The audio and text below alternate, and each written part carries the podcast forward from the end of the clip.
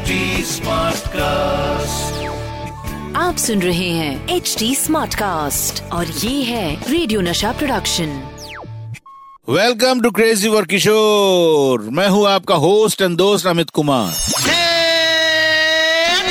Crazy for Kishore season 2 आज मैं shaving करवाने गया तो सलून वाले ने बोला कि साहब, आप शेव मत करवाओ। आजकल तो दाढ़ी मूछ का जमाना है। सब दाढ़ी मूछ बड़ा के घूमते हैं। नया स्टाइल है। मैं ज़ोर से हंसा। क्या बोल रहे हो भाई? और बोला, अरे बांगड़ू, ये स्टाइल नया नहीं है। ये स्टाइल तो बाबा उस टाइम ले आए थे जब मेरी दाढ़ी को ठीक से लहराना भी नहीं आता था। आज बात करेंगे बाबा के दाढ़ी बढ़ाने वाले उस स्टाइल की, जो शुरू हुआ था कई साल पहले। और बाबा के स्टाइल से कहा हुआ हंगामा? ये सारी बातें करेंगे आप और हम सब बोलते हैं मूछे आदमी की इज़्ज़त होती है। लेकिन बाबा ने इस बात को पूरी तरह बदल के सबको दिया एक नया स्टाइल, दाढ़ी बढ़ाने का।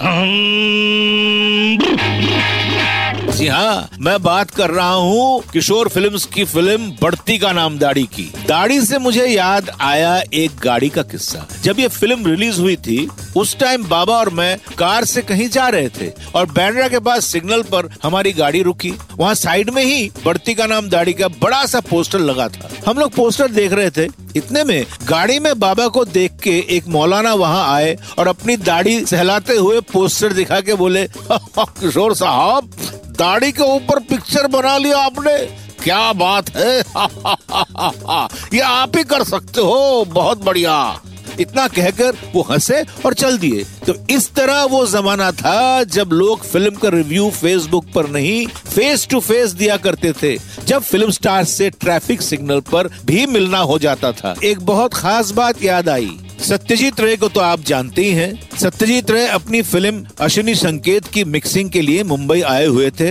द ईयर वॉज़ 1973 तब बाबा ने उनके लिए बढ़ती का नाम दाढ़ी का ट्रायल रखा था। इससे पहले 12-15 ट्रायल हो चुके थे। दादा मुनि यानी अशोक कुमार भी हर ट्रायल में आते थे और हमेशा बोलते थे, किशोरिया तू ये क्या पिक्चर बनाया है रे? दाढ़ी के ऊपर बेकार है। उस ट्रायल में जब दादा मुनि आए तो उन्होंने देखा सत्यजीत रे भी आए हुए हैं। उन्हें देखकर दादा मुनि ने कहा आप यहाँ क्या कर रहे हो? इस पागल की फ़िल्म देखने वर्ल्ड क्लास डायरेक्टर आया है, हैं? दादा मुनि की इस बात पे बाबा ने कहा दादा मुनि मानिक मामा आए तो आए। तुम तो ये फ़िल्म पंद्रह बार देख चुके हो। तुम बताओ तुम आज क्यों आए हो?